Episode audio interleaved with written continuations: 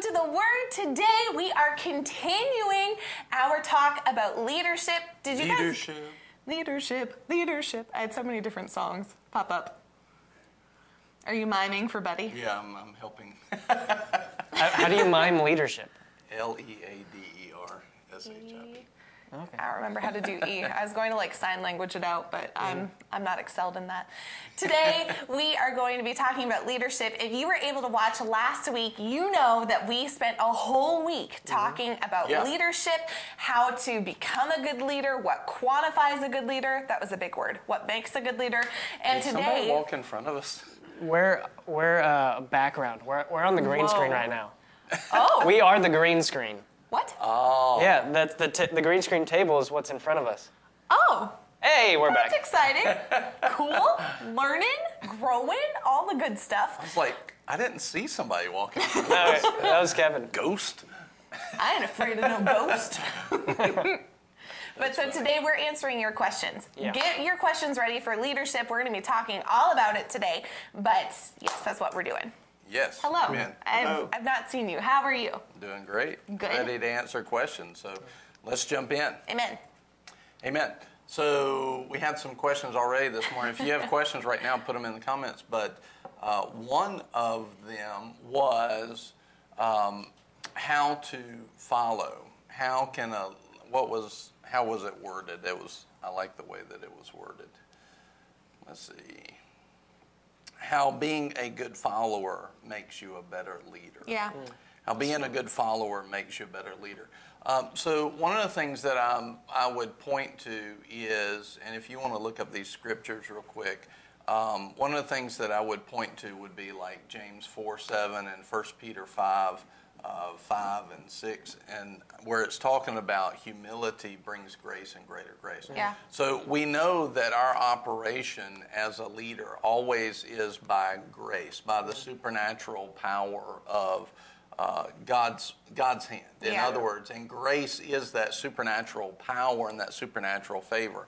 Yeah. So if I don't humble myself, I the Bible shows us in context, I will never have full grace. Yeah. So the best of my ability is to operate in full grace. James 4 6. James 4 6. Okay. So the the um, the ability for me to operate as a good leader is to operate in full grace. How can I operate in full grace if I don't actually operate in humility? Yeah. Right?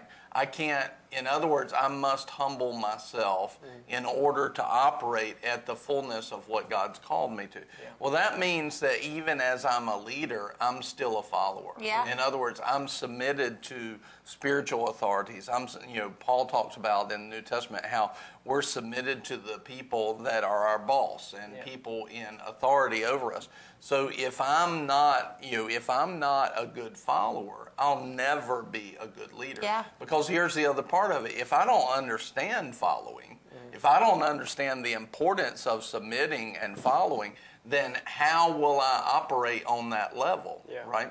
Uh, in other words, it definitely helps us to understand the importance of being a good follower and to understand the importance of submission to authority, submission and authority structures, and understand uh, humility in that way. Yeah. How can I teach? Because I'm going, as a leader, I'm going to impart who I am. I'm going to impart, impart what I have, Yeah. right? I'm going to impart that. How can I impart that if I don't have it?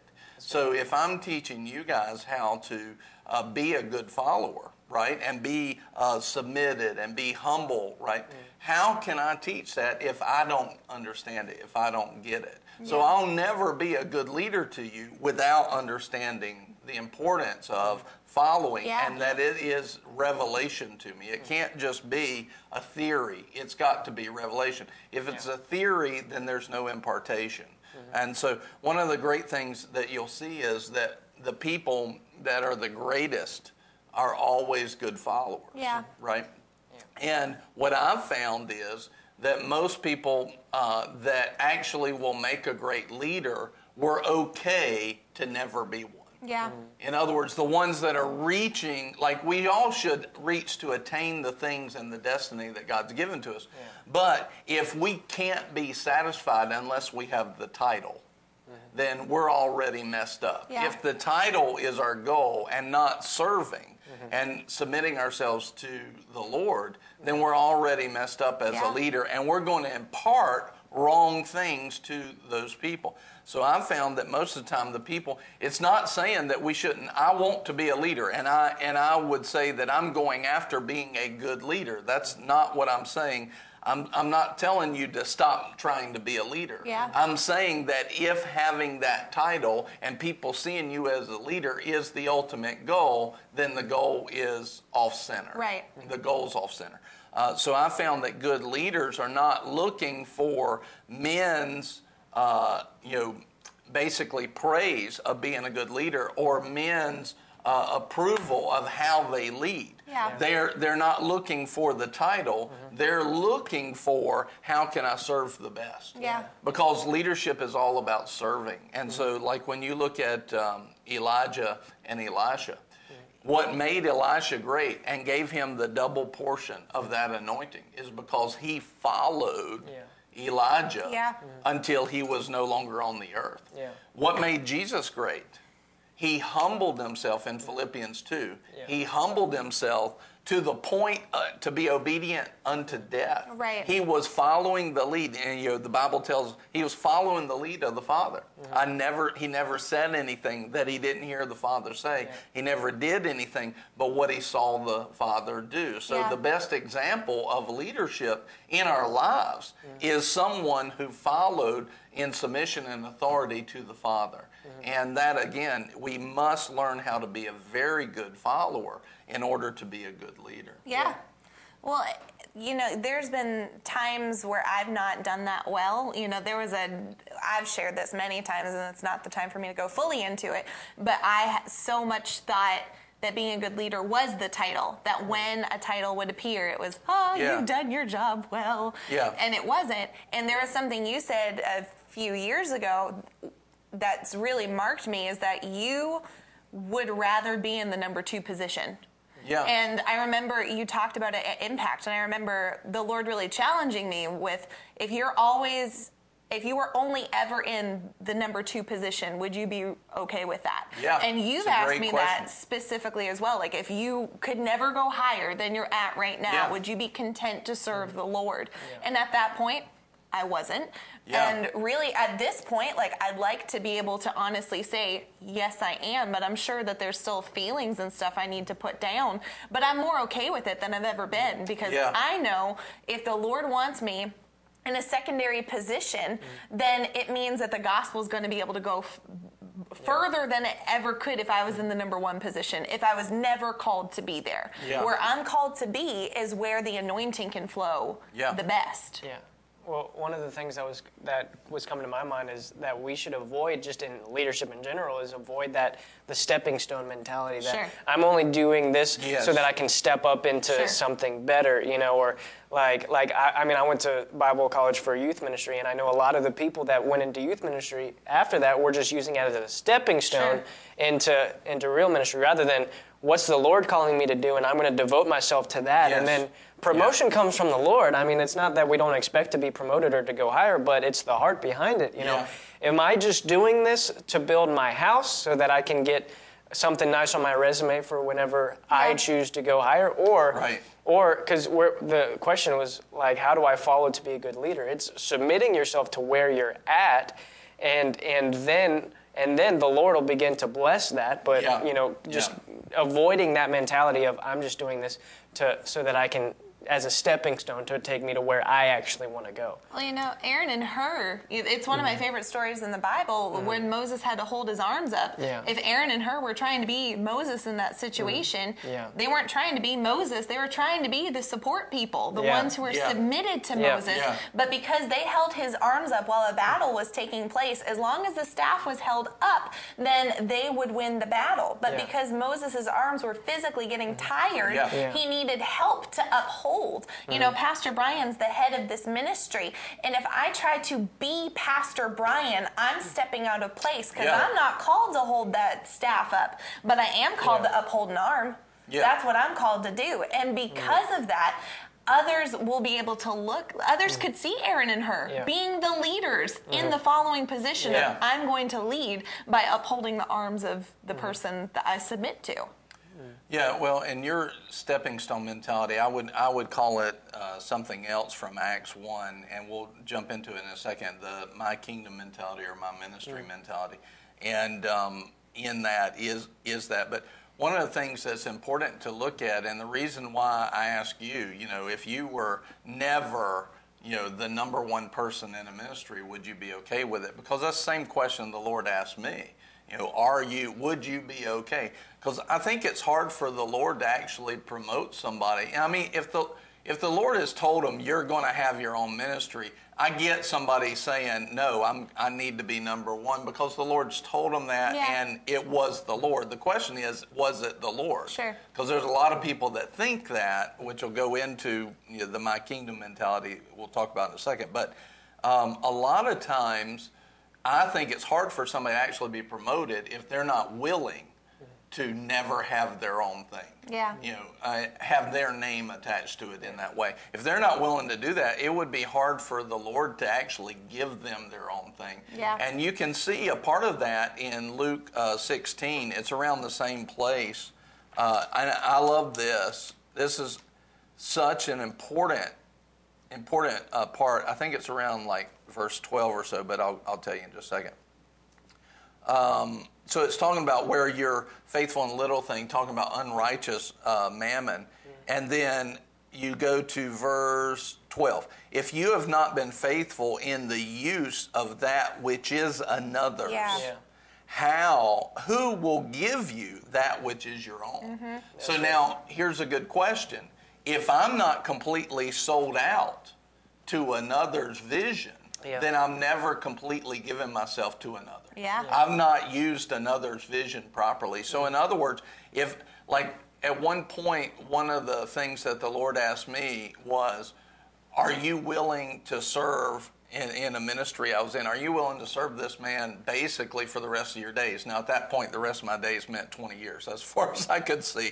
But uh, are you willing, if you never had any change whatsoever for the next 20 years, you just were doing what you were doing, are you okay with it? And I, and I was thinking, I'm not okay with Yeah. that. I'm like, I need to get to the place where I am okay because you're asking me, but I'm not okay. And so if I hadn't gotten okay, Yeah. then would I have ever been faithful in the use of that which is another's? No. See, if I wasn't okay to be there for the rest of my life, I wasn't faithful in their vision that God had given them. Yeah. And so then he says, Who will give you that which is your own? So if I wouldn't have been able to get to that place, wholeheartedly get to that place to follow another, I would have never been able to receive my own Yeah. that the Lord wanted to give. The Lord wanted to give me mm-hmm. that ministry and that vision of my own, but that that's not for everybody. Yeah. I, I think a lot of times people go into the kingdom of God and they think that everybody can achieve, you know, apostle, prophet, evangelist, pastor, or teacher. That's a very low minority of the people, but everybody in ministry wants to attain to these high things. Yeah. And that's the very attitude that's holding them back because they're never being faithful to another. Yeah. And so when they get their own, it's actually something that's they built their own house of Yeah. and it'll fall. So, in other words, I don't want to be the builder of my house. I want God to be the Yeah. builder of that. Thanks, Alex. Thank you very much. Um, I, he said, good word on there. Uh, I don't want. I don't want me to come up with a uh, Ishmael vision. Yeah. Yeah. I don't want a compromise vision. Yeah. I need God to give me the Rhema word vision, Yeah. the one that will come alive, that will have provision with it, that will have. And the only way I'm going to get to that place is if I am diligent with that which is another's. And so I've got to be okay uh, to be the second, the third, the fourth, the fifth in command, so Yeah. to speak. for the rest of my days. And if I'm not, I've never wholeheartedly given myself to that place. Yeah. And I learned, um, I learned at one point, uh, just I really enjoy serving other people. Like that's actually, a, I got to the place where I enjoyed it so much it was comfortable to me, and the Lord had to break my comfort zone by by moving me into my own. You know that was. But if I could go, I've told this story multiple times, and and I would. I, this wholeheartedly. This is easy for me to say. Uh, the Lord actually hid a pastor here in the county because had I found him, Pastor Steve Barbie, one of the greatest men I've ever known in my life. I have so much respect for him and esteem for him. And uh, a faithful man. Him and his wife, uh, Miss Sherry, just a blessed, blessed uh, couple and a blessed ministry. And had the Lord I, we were in the county searching for people of faith and searching for people of you know uh, not just faith but of genuineness. Yeah. You know, searching for the power of God. They flow in it. Yeah. They flow in it. And I truly believe the Lord hid them from Nicole and I, because had we gone there, had we gone to that church, we, I would have enjoyed, it would have been my comfort level to serve Him for the rest of my days. Yeah. And it would have been easy. It would have been very difficult to actually go to another thing. And so, because of that, I truly believe the Lord just hit him. Because after I met him, I went, How did I miss you? How did, and, and the answer was God had a vision for Boomerang, yeah. and He knew that, that I would have been very loyal in yeah. that way. And so I seek to be loyal even while we still have a ministry. You know, it's, it's you know 10 15 minutes apart but still that we have a ministry close by i want to be as loyal as possible. And if you're on that side of town and you've never been to their church they have a genuine heart for the lord of faith and they see the power of god. You need to go go visit it's glean Yeah. and mission uh, church. Just bless people of god and you should you should check it out. If there's you know if you uh, are on that side of the county, God's not planted you somewhere, you should check it out. Yeah. And um, so by and you can even see even in what I just said, how many pastors are going to tell you to go check out another church in the county? Not very many. You know, but what is that? That's a not having a my kingdom mentality or just our church. It's having a mentality towards the kingdom and being able to follow the lead of the Holy Ghost, not just advancing our own. Yeah. Well, the whole time you're talking, I remember when I first started learning about leadership and things, lead, the words that used to switch in my brain were um, boss and employee. And Yeah. I think most, maybe not everybody, but I think a lot of people desire to be their own boss. Like you even hear that promoted, like be your own boss, work for yourself, and Yeah. if the Lord says so, great. But even at your level of leadership, you know, Pastor Brian, he oversees Boomerang Church, What's Right Ministry. He, the Lord's called him in a numerous different amount Yeah. of ways. However, there's never going to be a time if you're properly in the chain of God, so to speak. Like if you're if you're properly in the kingdom, you'll always be submitted to somebody. Mm-hmm. You know, you may like pastor is the head of this ministry. However, Pastor Brian is also submitted to other men as well. You know, Pastor Gene is pastor's pastor. Um, pastor Tracy, br- brother, um, you know, Dr. Rodney. There's a whole bunch of different people that you're submitted to. But that's really leadership and authority and following. It all has to do with submission and authority because even if the Lord using me eh, were to ever tell me you are to be the head of this ministry, you're my pastor. Yeah. And there will never be a point, you know, unless Jesus does something I'm not expecting, that I'm not submitted to you and Pastor Nicole because you're Yeah. my pastor. Yeah. So even if I'm in the number one, you're still ahead of me. I'm still submitted to you. Right. And so proper leadership and following, you'll always be a follower of someone. Someone. You're always following That's right. You should be. You Yeah. should be. And if Yeah. you're not, then that's that's opportunity. But you know, even brother Jerry Savelle, he submitted to brother Copeland. Yeah. Like brother Keith Moore, submitted to brother Copeland. Like all of these men of God that are great, like they're submitted to someone. It's one of the releasings of power Yeah. in the kingdom of God that a lot of people don't understand. Like I saw, I saw Brother Jerry's ministry kind of jump up over the last two years. Yeah. And I'll tell you why. Because he said, I've been with Brother Copeland for 50 years, and I'm going to go on my own dime to be everywhere he goes Yeah. this year. And then he said, he said, I'm going to do it uh, again for the second year now. In other words, at my own expense, I'm going to be wherever he is Yeah. and serve him in whatever capacity he wants me to be, but I'm going to be with him. That releases a grace. Yeah. It releases a power, and many of the uh, many of the that's being a good follower, but many of the blessings that we've had actually in our ministry come from uh, some moments that that I've had where I said, you know what, I'm going to go. Uh, for example, one year, uh, Kevin, check your text message, please. Um, one of the things that happened was that one year the Lord told me, He said, I want you to go every place where Pastor JB is. I want you to go where Pastor JB Whitfield, one of my one of my spiritual fathers and mentors. And um, so one of the things that happened was uh, I went everywhere that I could go and make it to. Yeah. And this was not a year where we just had like plenty of money sitting around. This was it was challenging to us and to the ministry, but I was so sold out on it that I that I said, look, even if Nicole and I have to spend our own ministry to get me where we need to go, I'm doing it. I don't care. And so he was in Texas. I went down to Texas and was there just for what? Well, I learned, of course, but I was there to be there and to serve him. And then, you know, he went up to Cobbs Creek, Virginia, which was a, a, like a six hour drive. The money uh, to get the place to stay was all just, you know, it, it was difficult. In Yeah. other words, it was a it was a stretch. I wasn't sure that we had all that money to make, but I was going to make it happen because the Lord gave me in that in that stretch and in that particular year. I made connections that were huge, and there were things that the Lord lined up.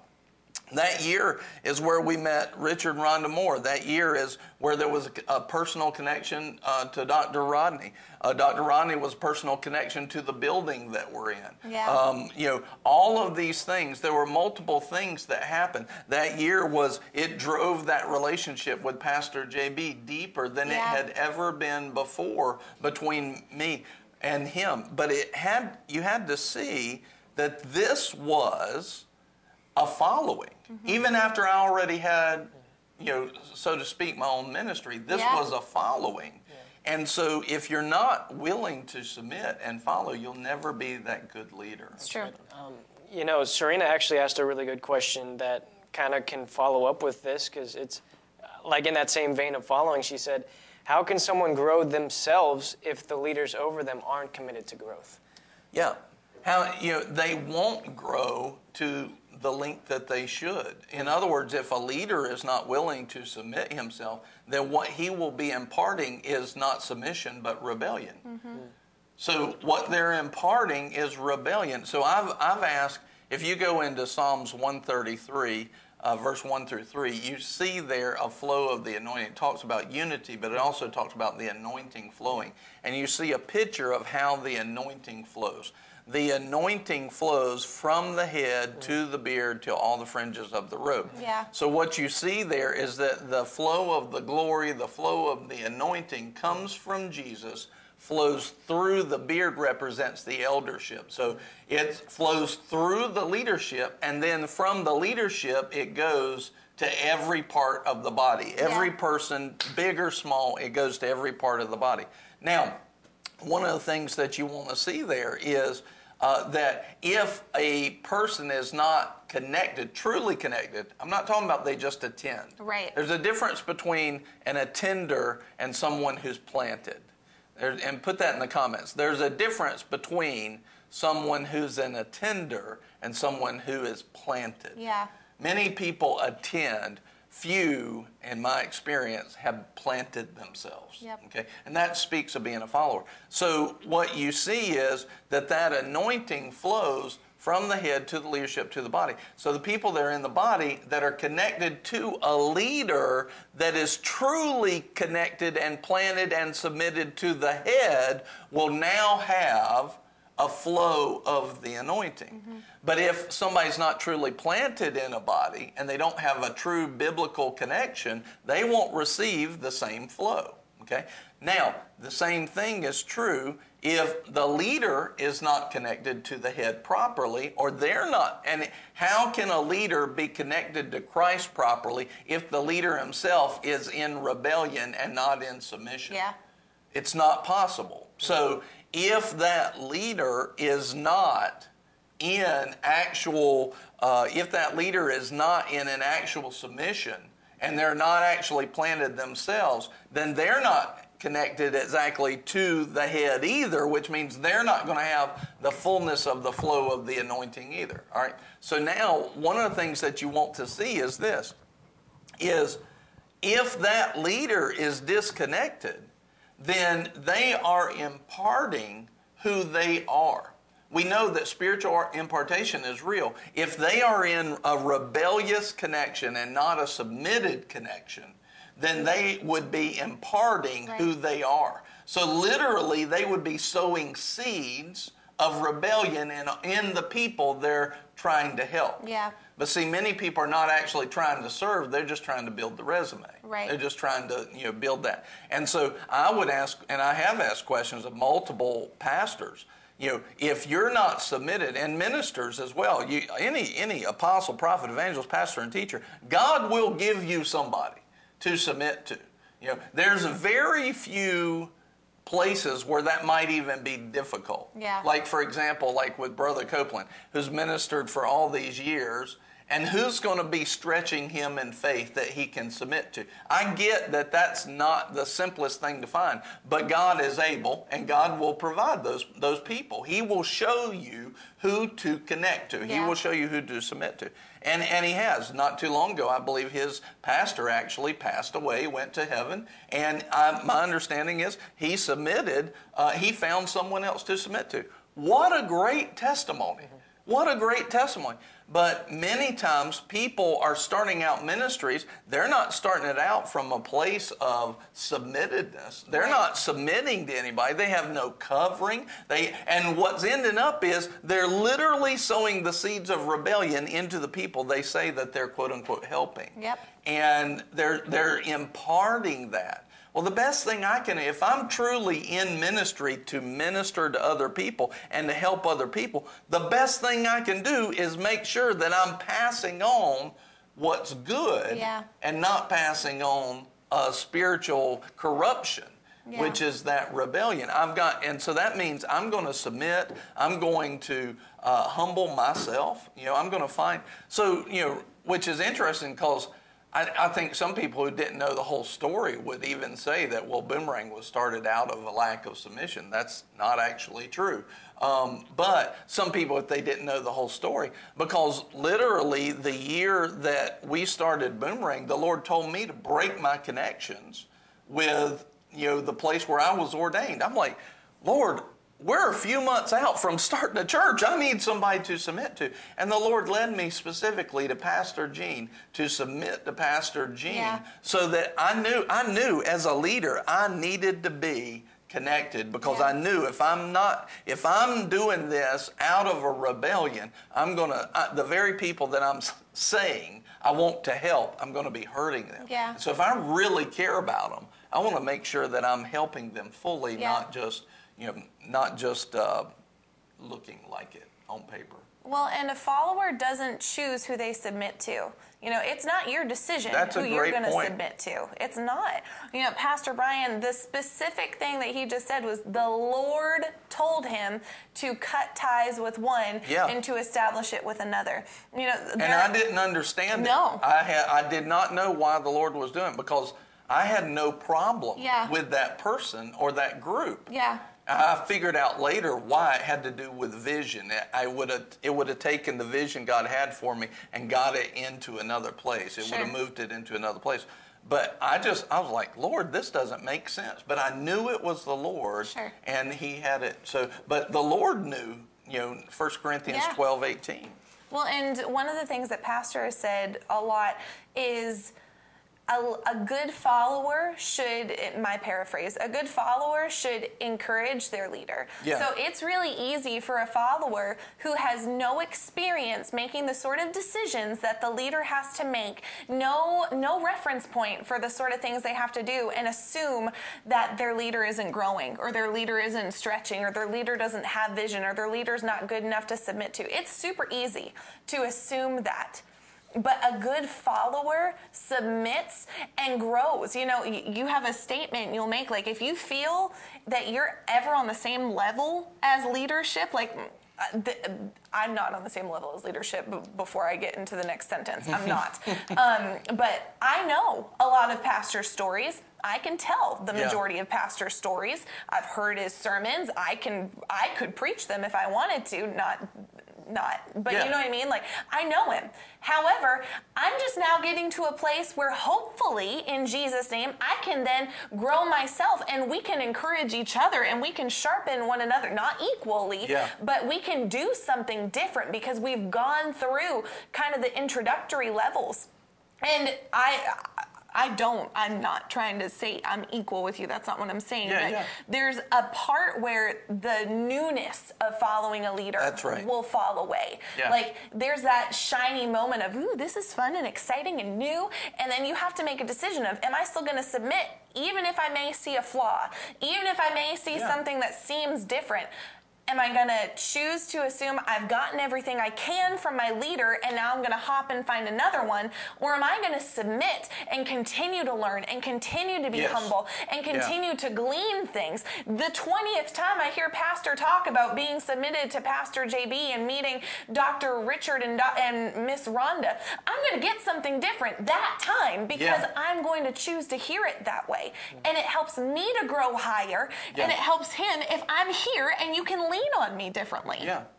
Well, you have, you know, going back to what you said at the first, you don't choose who you're No. following. Uh, the Lord says in 1 Corinthians 12, 18, but now God has placed the members in the body just as He desires. Mm-hmm. So it's not our desire or our comfort zone or who we like or who we shop out. Yeah. Right? Or what we think will be the best for our resume. It is where does God want me to be? Yeah. period. And that's why it's very important for us to take time to know. Know that you know this is our place. Yeah. This is our place. This is where God's. And then once you know, plant yourself. Yeah. You know, um, in I think it's Luke 16 where it talks about unless a, a grain of wheat falls to the ground and dies. In other words, that grain of wheat dies to its own vision and gives itself to the vision of the field and the person who's who has the vision of that field. Yeah. And so that's a very key, and many, it's a key point. And those are the people that will flourish in the courts of heaven in uh, Psalms 92, I think 13 or 14. And so those are the people that will flourish, is ones that will give themselves in that way. But one of the things that's so important is that what are, just talking odds here, what are the odds that you are going to see a flaw in your leader that God has placed you with? If you're around them a lot, Yeah. you'll probably see one. What are the odds? A hundred percent. You know, unless you, you're really blind to some things, you're going to see a flaw in your leader. So why does that shock us? The reason why it shocks us and gets many people out of place is then when they see the flaw, they don't handle it properly Yep. and they listen to the voice of the enemy. Yep. Right? And and the truth is, now watch this. What are the odds that the flaws you think you see are not actually flaws, but your flaw? 100%. so much. It's not hundred percent, but it is pretty high. That's why you're with that leader. I Yeah. love, like you were talking last week on Friday uh, about how you saw things. You're like, that doesn't seem right to me. And then you watch and you ask questions. You watch and ask questions, and all of a sudden you're like, oh man, I was wrong about that. I like I was thinking totally wrong. That's one of the greatest testimonies I think that you have was your willingness to see something that you didn't know about or kind of disagreed with, but then continue to stay humble enough to to be to put your doctrine on the altar and see what stays, mm-hmm. see what's not burned up. And it's a great testimony. Like, I, lo- I love hearing it when you talk about that.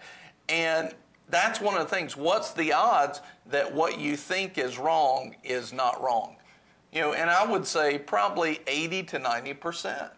In my in my experience, I've watched as I thought, wow, I think that leader's wrong in this you know thing, and I've had that with every leader I've ever had. Every leader, I, some things I have been right about. Mm-hmm. Most not. Yeah. Most not. And even today, even today, I mean, I have I have things that I'll see and go, I don't think that's right, and I'll go down the road five years and hear that. don't don't I'll go down the road five years without knowing. Be patient. You know, you don't jump ship just because you see something's wrong or you disagree with it. You're probably there to correct what you disagree with. You're probably there for that reason to shine the light on that element so you can get it changed, not so that you can change them. Yep. I watch people all the time that have this attitude like, well, I'm going into this church so I can bring, you know, the anointing of God there. Oh, so you're called as an apostle, prophet, evangelist, pastor, or teacher into that church. Some people think that they are. And uh, then they'll go and they'll try to bring their authority, but they're not submitted to anybody. They've never planted themselves in any church. All of a sudden, they're the authority, right? Well, if I don't go there, the anointing won't be there. You prideful thing, you know. Whoa, whoa, whoa, whoa. You know, hold on. And all of a sudden, you start to see why they've always had issues, why they've never grown, things like that. Because, and many times, and guess what? I've thought like that. Sure. Mm-hmm. I have thought like that. And that's how I know it's wrong because the Lord has a way of correcting you if, if you'll humble yourself. But then, if I won't receive the correction, He'll just let my mind go to a reprobate mind and keep on going and thinking myself to be wise, I'll become a fool. Yep. Very clear. And we have to stay in that place of humility. Yeah. So, there's, so again, I ask, I ask that question just for clarification one more time. What are the odds that you're going to see a flaw in a leader? hundred percent for the most you know for the most part, hundred percent you're going to see a flaw. You're going to see something that's not biblical, almost assuredly. Does that mean that you know what God didn't know that? Oh my goodness, I didn't know He had that problem. you know, oh well, you shouldn't be there anymore. You know, no, that's not what is going on. God knew what they had. God knew what they didn't have, and now He's saying, how are you going to handle it? Yeah. How do you handle it when your leader has an issue? Yeah. Oh, that'll tell a lot about you. Yeah. That'll tell a lot about you. God is a covenant God. He doesn't believe in breaking ties just because people mess up. Praise God, He didn't do that with us. Mm-hmm. Because if He broke ties just because we had flaws, we'd be in a world of hurt. Yeah. That's not the character and heart of God. And that but that is the character and heart of many people, especially people who feel like kind of teenager mentality Christians who feel like they've arrived. And we have to watch that. So what are the odds that you're going to see a leader mess up? Almost 100%.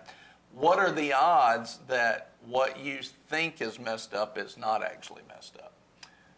Probably pretty large. That's why you're there. That's why God planted you there to Yeah. unveil those things. And how you handle that is very, very important in your continued growth uh, towards that. So before we move on to the kingdom mentality, did I want to open it up because we've talked. all I had was like a follow up question with that. Okay, Um, good. Like, so we've been talking a lot about like in the church leadership, but I know a lot of our viewers are, like are you know in their secular jobs, Yeah. secular world where where their leaders might not be.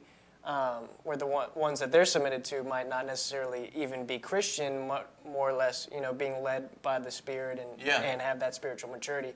How how would you suggest that they op- operate under that same level of submission, but would it look differently in that context? Well, with every leader, whether it's church or not, you still have morals. You still have, like, you know, the Ten Commandments, uh, that is the moral law of things, and they set the precedent for moral law. and so, in other words, you know, like even in the military, if somebody says, "Hey, I just want you to murder those people," that's breaking a moral law, and that soldier has a responsibility to say no to mm-hmm. that. You know, there's not an absolute authority structure in a corrupted man that the Lord has given us to. He makes that very clear. A lot of people tried to use that last year, but that's not. It's not Bible. It's not in context at all. Um, you know, like one of the things they talk about Paul saying, you know, submit to your authority. But while Paul was winning Romans to the Lord, he was literally breaking the law. Yeah. That was against the law, but there was a higher moral law than the Roman law. And and Paul was saying that. So we still have a moral law no matter what structure it is. But as long as they are not breaking that moral law, then we should be in submission to them. You know? Yep if we're you know complying with thievery and uh, killing or stealing, we should not comply with that. We you know should not. But as long as that moral law is not being broken, you know I have um, you know we had a situation where somebody is at work and um, their process is that they are to catch issues and catch problems and um, they would catch them and they would take them to their authority and then the authority would make who has the authority would say that's okay let it go and they constantly had a problem with that but the issue is that person has the authority they did their job mm-hmm. they brought it up and that person has to make a call. Now that responsibility is on them, yeah. and they have to see that that's not on that's not on the person that's catching it. That's on the person making the final call. And they their business will suffer or not suffer based off of that, right? And based off of the, the quality. They're either putting out a higher quality product or a lesser quality, but their job was to bring it up, not to make the final call. Right. And so it relieves them of all of that, and it's not a moral issue right? They're not cheating people out of that. Now, if they were cheating people out of that, that would be a different situation. But they're not cheating, they're not stealing from people. They're just deciding to put out a little bit lesser, a little bit higher quality product. All right, so that person has a responsibility. Now, I would say that person has a responsibility to bring it to the table. Yeah. And if need be, if it's an ongoing chronic issue, they can bring it higher. And if the higher ups, if they've done both of those things, they're free and clear. That's on them. Yeah. Right? That's that's on the company's leadership in that way. So I think that's a really good thing to look at. Um, going back to you know going back to that situation too is here, here's another great aspect of leadership and submitting yourself to leadership that I think is overlooked many times. And two things. Uh, number one uh, is how can two agree and how can two walk together unless they agree? Two is uh, a loving correction. Okay, now, and when I say that, I mean a self correction. Okay, so the first thing is like for example, you can tell a lot of the stories that I would tell, and we're always having news stories, but a lot of times yeah. you're there at, at, news stories, so you see it as well. You can tell some of these stories. You've been here long enough. Um, I haven't shared all of them, but at the same time, you could tell a lot. The ones I like to use for certain teaching moments, you've heard a lot of them. Yeah. All right, so you know where I'm probably um, a direction that I'd be heading in a sermon or in something like that, you would have a good idea because you've been here for a length of time. So here's the question Many people will approach, uh, and this goes into our second part about my kingdom mentality or my ministry mentality.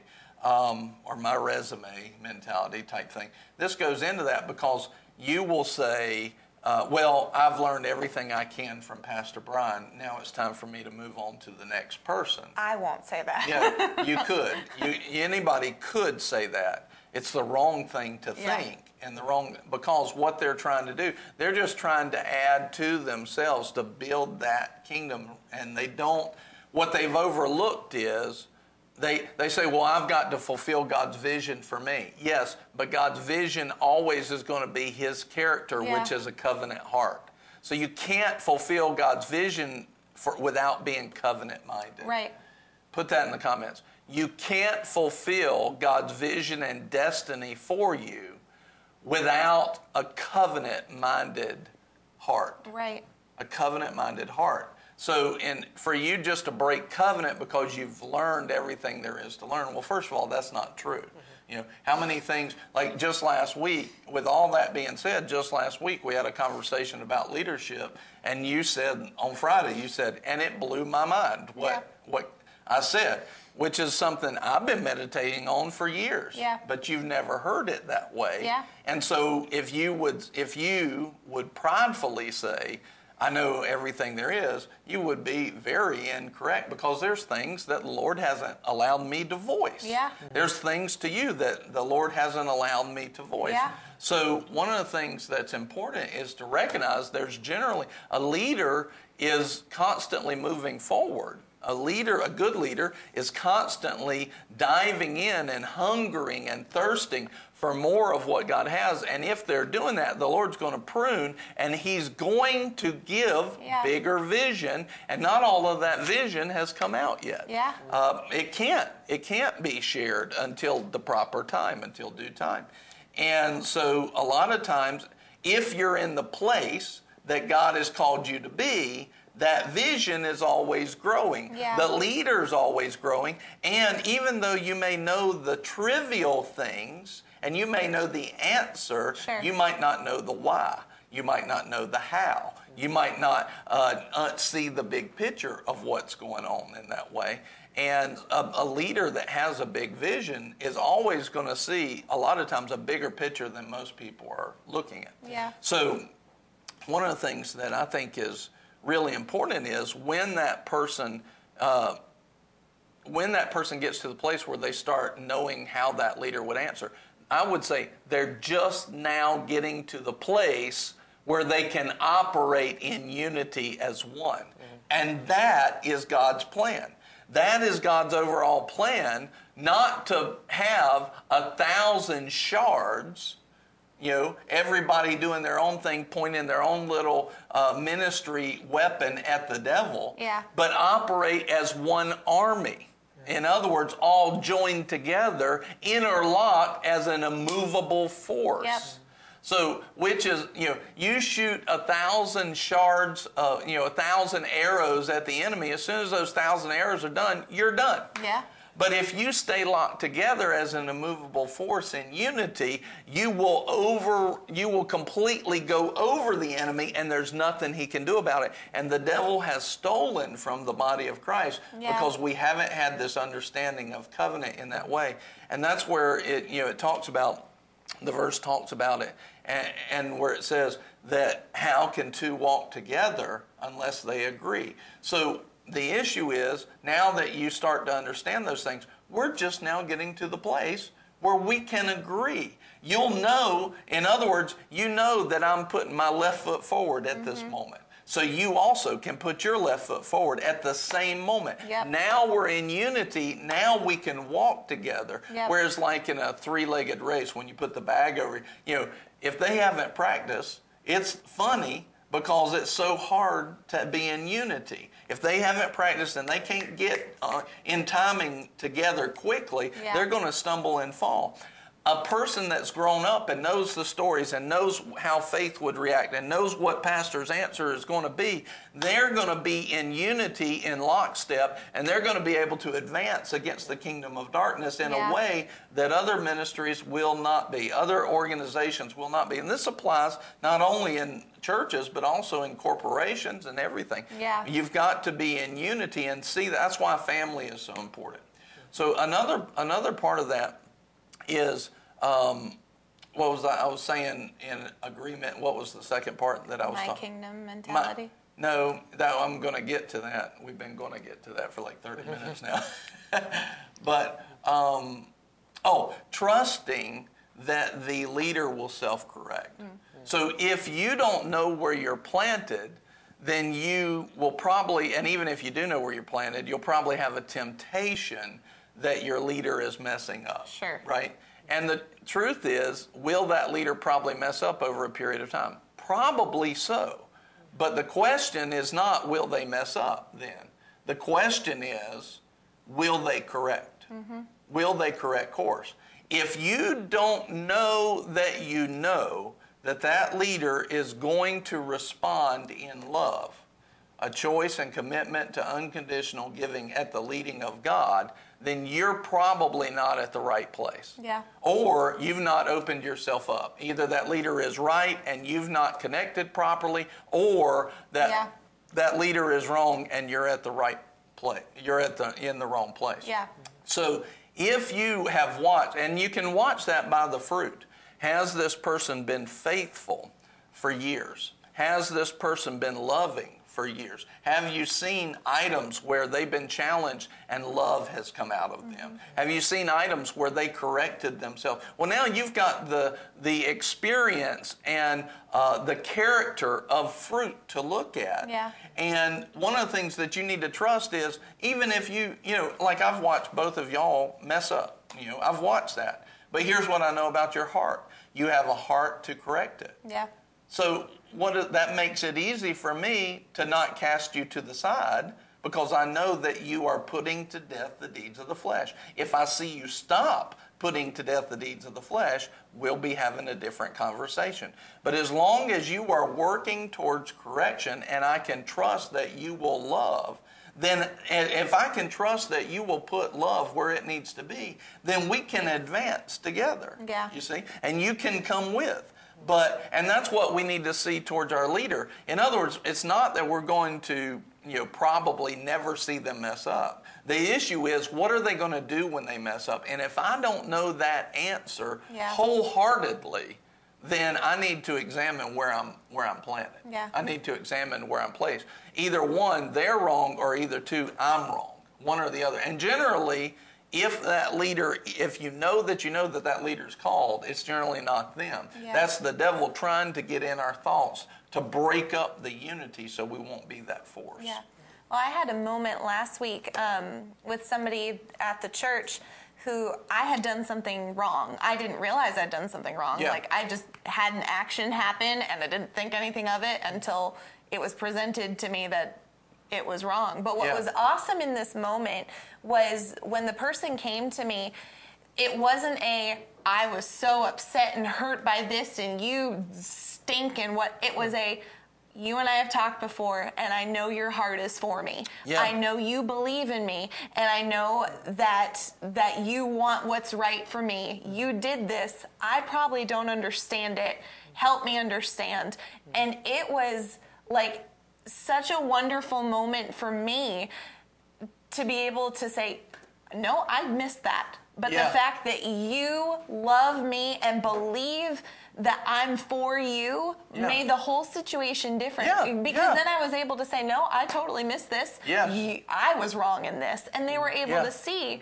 I, I haven't had everything 100% all together as a lead. I'm growing and learning, and praise God for pastors who are so smart um, from Jesus. But you know, as I'm growing, praise God for people who are willing to be humble in the miss, you know, and give me the opportunity to humble myself before them. A good leader, I've seen you do that. Not, not often, because you're really not wrong often with me. But like, I can think of one moment where you said something, you're like, I missed that. And I was like, no, you didn't. I Yeah. missed that. Yeah. But your willingness to to say that it could have been you Yeah. made it so much easier for me to come and be like, no, if he's wrong, he'll tell me he's wrong. It's probably me though. Yeah. Like it just it made it so great.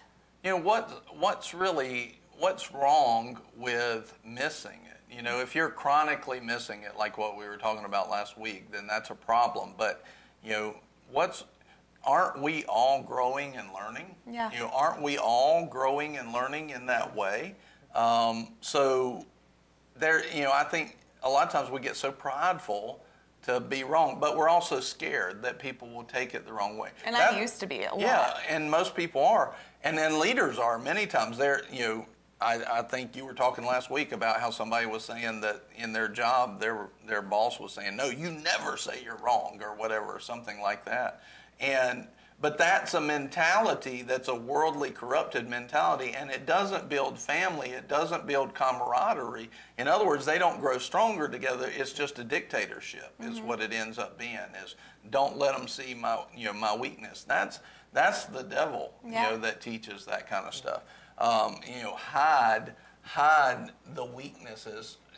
That's somebody who doesn't see themselves growing with others. Yeah. See, if I if I feel like I grow on my own and you grow on your own, then we keep that stuff apart. Yeah. But if I see that when I actually grow, you grow too, Yeah. and if I can teach you what I did wrong, Yeah. now I'm thinking more about you than I am me. That makes me a good leader. So there's a big difference in the heart there. So Well, the only other thing I was going to say with it was you and I talked when we were on here last week about the moment in the church when things shifted, when the Lord gave you the revelation of the two parts of life. Like, Mm-hmm. you don't just give people a list of stuff they're doing wrong, you sh- give them the love of God, and then from that place of love, you Yeah. can then help to correct them. Well, going back to what we talked about earlier, you got that revelation around like year three of me being here, maybe. I'd been here about two, three years. Had I just assumed I knew everything you knew at that point, I would have left with a piece of you. But as the Oh, Lord yeah. deepened your revelation of Him, you're always growing. You and Pastor Nicole are both mm-hmm. always growing in the things of God. And just like you can't search the depths of God, like you'll never be able to Yeah. s- to stop learning about him a good leader like especially in the ministry a good leader is pressing into the things Yeah. of god so you're always learning and evolving and passing that to your congregants and if i had stopped at that place i would have been capped. Yeah, I wouldn't have been able to Well, we hadn't going. even gotten into really discipling you yet. no. You know oh, that was no. at that point we were you were just learning at that point you're just learning some about you know truths and Yeah. and jesus and and us. We hadn't even gotten to my we hadn't really gotten to you yet you know to your growth and your leadership. So there's that opens up a depth behind those trivial things. Now it's the how the why the what makes this work Yeah. in which we hadn't even gotten into yet. And still today we're not i mean we're barely into it. You know there's so much more. Yeah. and that's that's where we have to really be, humble ourselves. We have to be those good followers. What's your statement about two years? It typically takes you two years to get to know a person Yeah, well, I would say that you don't really know somebody until you've been with them for at least two years. You don't really know them, and even then, you don't know them super well. But you can kind of, after two years, you can. Somebody, it's hard for people to hide something. Generally, it's hard for people to hide things more longer than six months. But two years, it's really hard for them to, you know, hide something after two years. So you can think you know somebody, and then you go about two years, and you'll you'll see the fullness. It's really difficult for people to hide who they are. Yeah. Uh, so that's why you'll see a lot of relationships that won't last longer than that because in that two-year period of time, uh, truth is revealed and the light the light shines. Uh, so if you have if you have people, well, and that's why I, I disagree with uh, like charges that will you know put a pastor in a place for anywhere from two to four years and then move them on. You just got to the place where you can walk together. Yeah. You know. Uh, now I think what they were trying to do is not breed familiarity, but that's something that has to be taught, not forced. And so, anyway, that that could be. I could go off topic if if I continue down that path, but let's look at Acts chapter one, and look at verse six or look at uh, verse 4. He says, gathering them. So we know that Jesus told them to go to Jerusalem and wait for the promise. Okay? They're going to receive the Holy Ghost. And in verse 4, it says, gathering them together, he commanded them not to leave Jerusalem, but to wait for the, uh, what the, pro- the Father had promised, which, he said, you heard of from me. For John baptized with water, but you will be baptized with the Holy Spirit not many days from now. Yeah. When they had come together, they were asking him, saying, Lord, is it at this time you are restoring the kingdom to Israel? And he said to them, It's not for you to know the times or epochs which the Father has fixed by his own authority, but you will receive power when the Holy Spirit has come upon you, and you shall be my witnesses both in Jerusalem, all Judea, and in Samaria, and even to the remotest part of the earth. So I remember reading this one time, and it's really when I started talking about it was I was reading that exact passage, and he said the disciples were very concerned about their kingdom. Yeah. My kingdom. In other words, their their country, my country, my kingdom. And they were thinking, you know, all this time, even after spending all this time with Jesus, these three years with Jesus, what ends up happening is all that time. Now, Jesus is risen from the grave. Mm-hmm. They have the gospel message. Mm-hmm. Yeah. They have the gospel message. And they still immediately go to, oh, it is it this time that you're going to make Israel the conqueror of Rome and, and take back all this, and you will be the king and, and all this. And Jesus is like, no, no, no. Hello. I wonder if the disciples ever had to put their flesh down with the stories that made it to the Bible. I it's like, really, that one? I, well, I think it's probably like like us. If you get healthy with it, you're like, yeah, that was me. Glad y'all can learn from that. You know, It's probably a Imagine re- Peter. I was going to say there's probably a reason Peter didn't write his own gospel because there's too many stories that he'd want to leave out. I'll write a letter. point. Yeah. You guys Great take the point, yeah. Gospels. I'll, I'll I'll teach the church what not to do. I've got years of experience. It's Yeah. cool. I don't need to write about it. Yeah, yeah. That's a great point. Great, great thought. And uh, but they're you know they spend all this time they're sitting there and they're still thinking Yeah. Jesus is going to make the physical nation great. Yeah. the physical nation great. And and he's like, you know, his answer, he's gentle with them, but in in context, he's like, no, guys, you guys, no. He's like, no, I will give you the power to be my witnesses, Yeah. and you will advance the kingdom. And so, kind of in context, what he was saying is stop thinking about your kingdom. And I Yeah. remember I was reading it and I went, oh, that's right there. That's what has bothered me so much about the American church is because everybody is thinking about their own kingdom, mm-hmm. my ministry, my church, mm-hmm. my resume, all of this. And what Jesus was saying is stop thinking about yourself. Yeah. Stop thinking about your kingdom, my kingdom, what we call my kingdom men- mentality or my uh, my ministry mentality, because you'll watch people, and that's all they're doing. They're building their resume for their kingdom, and they end up breaking up the whole out of unity and becoming one arrow towards a vast dark kingdom. Yeah. Well, that's not it. You have to walk, you don't overcome the kingdom of darkness by being on your own. You overcome it by being the part of one Yeah. and being in unity. So, Hi, Pastor Amos. hey, Pastor Amos from Nigeria, love you, love you very much. He said, "Blessings, great people of God. Blessings to you too." Um, so we must. Um, he says, I love what you guys are doing. Thank you, Pastor Amos. We love what you're doing too, and we're praying for you a lot. And say amen. Um, so we can't be concerned about, as leaders, we can't be concerned about my ministry. Yeah, you understand that there is one vision.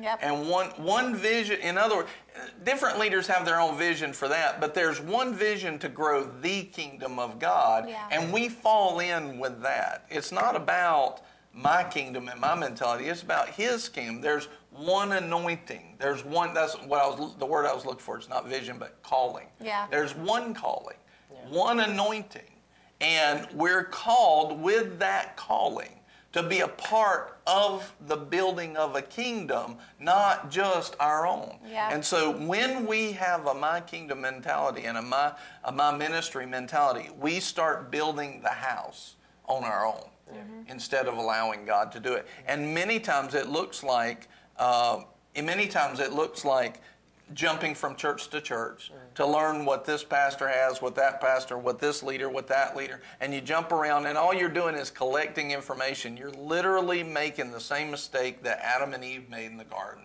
Yeah. You're just collecting knowledge instead of instead of collecting the covenant heart. Yeah.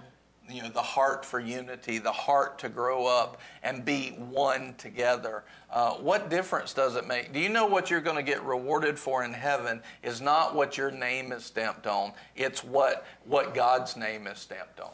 Mm-hmm. What His name has told you to do yeah. is what you get rewarded for. Yeah.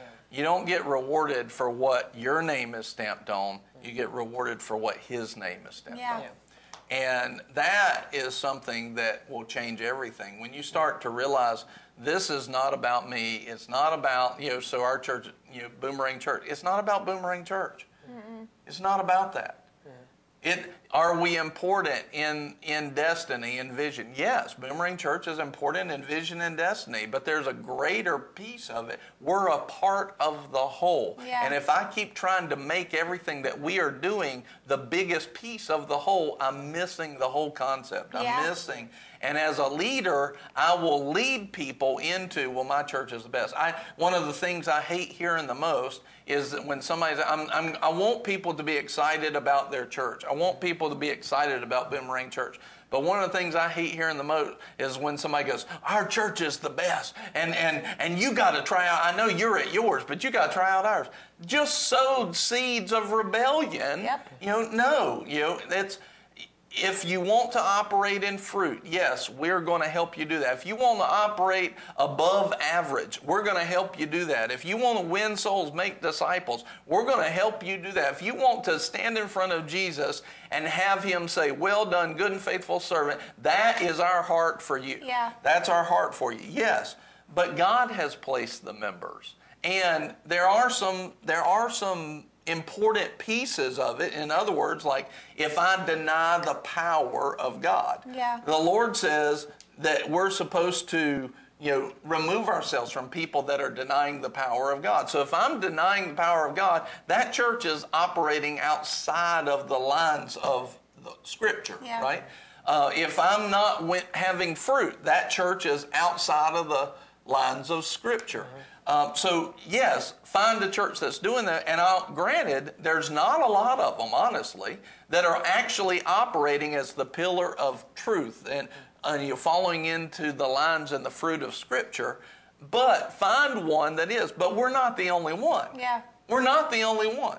We may be one of the few, but we're not the only one and you need to hear from God. Yeah. And then you, if you need to move to that place, move to that place. You know, both of you guys, you heard from the Lord. You're supposed to be here, yep. and you picked up your stuff and move to that place. And that's why you're going to be blessed. Because, Amen. not because you came to Boomerang, because you followed in obedience to God and yeah. you planted yourself based yeah. off of that. That's why you'll be blessed. Because of the blessing of the Lord, not just because of us. Yeah. We're just, we just were a part of that word yeah. in that way. So, amen. Um, don't have my kingdom or my ministry mentality. It's a bad deal. It amen. is. Hallelujah. Amen. amen. Any other questions? Um, I don't think I we feel had, like we could do this all week. We could, True. honestly. I don't think we had any other questions in the comments. I think people are listening. Yeah. Well, and doing a good job. One of the things you were bringing up is we had somebody comment and it triggered this memory. We have a person at the church who the Lord's given them vision for their life and thing that things that they desire to do, like desires of the Lord, like winning souls and just different things. And for so long, they thought that they needed to do this on their own. And then there was a day yeah, a few years yeah. ago where all of a sudden it clicked inside of them and they realized, hold on, everything that the Lord wants me to do I can do through boomerang. Yeah. Like I can do it in the place where God's called mm-hmm. me. I God's called me for a purpose. Mm-hmm. And you're called no matter who you are, you're called for a purpose in the body that he's called you to. Yeah. You know, your purpose is great. We have people here in this church who are electricians praise God because I don't know how to do that. Like I, I don't have that skill set to bring to the table. But we have electricians yeah. who rewired everything to make the studio happen. We have people who own salons that make our hair look nice. Like welcome to the haircuts that are sponsored by Crossroads. Like we have people who make us look good, who make things sound good. Praise God for Kevin Buck. You know how long I prayed for a Kevin Buck? I'm like praise God for Kevin and, and his knowledge and abilities to bring things together. Every gifting that you have, you don't have to step outside of your Yeah. church. If God wants you to have a ministry that you spearhead in that way with him, then praise God. Yeah.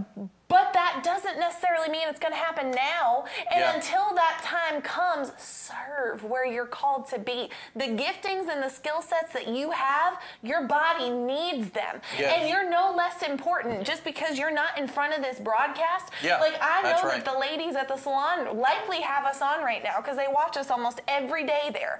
You guys are so important to the kingdom. Yeah. You brought in new people just by talking about Yeah. the good news while you're doing hair right there, right there where you're at, right in that place. You know, Yeah. Serving people and doing your work. You're actually fulfilling the kingdom by because you're a part of the body. This Yeah. is our part, that's your part. You're doing it right there. Mm-hmm. boomerangs happening right where you Yeah. are right Yeah. now. There's something the Lord told Pastor a few years ago was that all business somehow, some way in this community would somehow flow through boomerang, not Yeah. out of pride, but because we're going to grow to the place that we have somebody in the area of electricity. We have people in the area of, of hair. We're, we have people in the schools. We mm-hmm. have people everywhere, not for boomerang's authority, but so that the kingdom can be advanced. It's a part of vision that he gave. And Yeah. when we're in our places doing what God's called us to do, that's when the kingdom gets advanced. Not Yeah. when we're all in number one positions, but when we are in our place. That's when it flows. Amen. Amen. Um, Serena said something. She said, I think it's so easy to focus on my calling that we can forget that it's God's vision.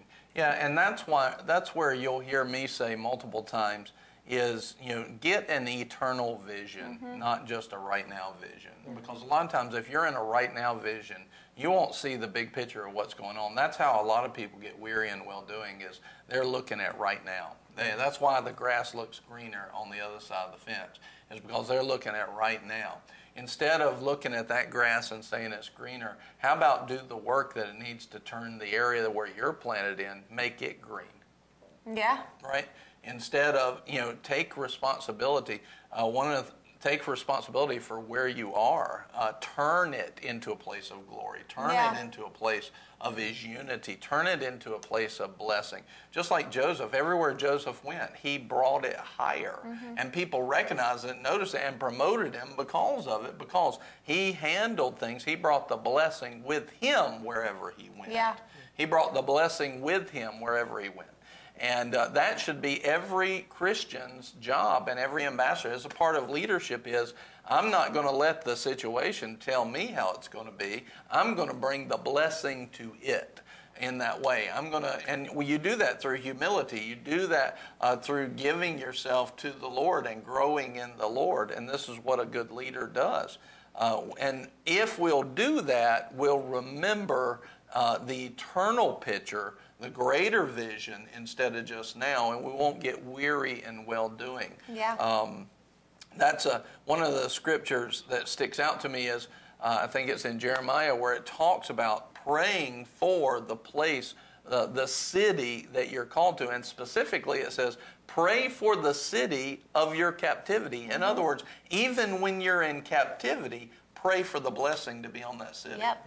Pray on the blessing, uh, to pray for the blessing to be in that city. So many people think their job is a captive place. They, they feel like, God, just hate this place, you know, and God. And so they think they think about these places and all they you know all they're thinking of is the captivity instead of their job to bring the blessing and to Yeah. be the ambassador, to be the light in that city. Amen. Joni said, Joseph brought the blessing wherever he went. I want to be like him. Amen. Amen. That's a great thing. Hallelujah. So we hope this has helped today, and uh, just praise God for you.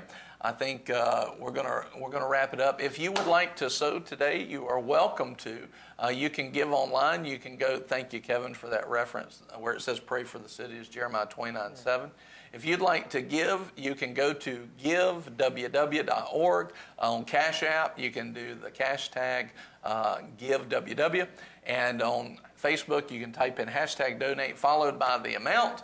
Uh, you can also text to give. There's a couple other ways, PayPal, even given uh, cryptocurrency and Bitcoin. Yeah. Uh, all of that you can find at uh, giveww.org, or you can start the process there. So, Amen. We love you so very, very much, and uh, tomorrow is going to be awesome. The rest of this week is going to be so great. Amen. Uh, I'm excited because in Impact. Uh, we are in the book of Romans, where our course is the book of Romans. So, tomorrow night at Impact University, the school we have here, uh, we're going to be in Romans. I'm looking forward to everybody's answers. I gave them an extra credit. So, would y'all like to hear the extra credit question? Do you think you can get it? If you would like to answer at the bottom, maybe we'll just give you a get. No, I'm kidding. I was going to bribe you to give me a college answer. the, the extra credit question is, and I'll give some clarification because, yeah, all right. It's, it says in the book of Romans, in chapter 1, specifically in chapter 1 and 2, there are three major groupings of men or mankind. You know, they have a position, and what are those three characterizations? What are those three groupings? And here's the question now, and I, I added this is what is their position in context of what's being written about? Specifically, from Romans 1:16 through Romans 3:23, what are the three different groupings of men? And it's good. I'm going to ask people. They're not going to be able to just tell me the answer without knowing why the context is. So, what's the context? Why why are those groupings important? And I did say Romans 3:23 is where I ended it. Cut it off at that verse for a reason. That ending verse should help give some of the context. So, it, simple question. yeah. Super easy. Barely an inconvenience. Yeah. So if you get it, uh, we'll send you we'll send you something. Amen. I don't know what yet, but The question came through right as we were getting ready, and I told Betty, I'm like, I don't have the brain capacity at this moment to try and decipher the question. I need to read the Bible and then reread the question. it, it- but it's it's an interest. It's a it's a completely doctrinal point that's very big. Um, very, very important in us going forward. Joni says, "Wow, that's hard. it's extra credit. It's, it's you're going to have to you'll have to work for it. I could tell you one place to go, you would get it really easily, but I'm not going to tell you. You need to look. Sorry, buddy. It's okay. I was I was about to pull out my notes. So if you hear us starting to like reference Romans a whole lot more There over the next go. three Yeah. weeks, it's because we're in Romans right now. and you could be in Romans too if you really want to. Yeah. Because Impact University is open still. If you want to become a part of Impact, you are able to do that.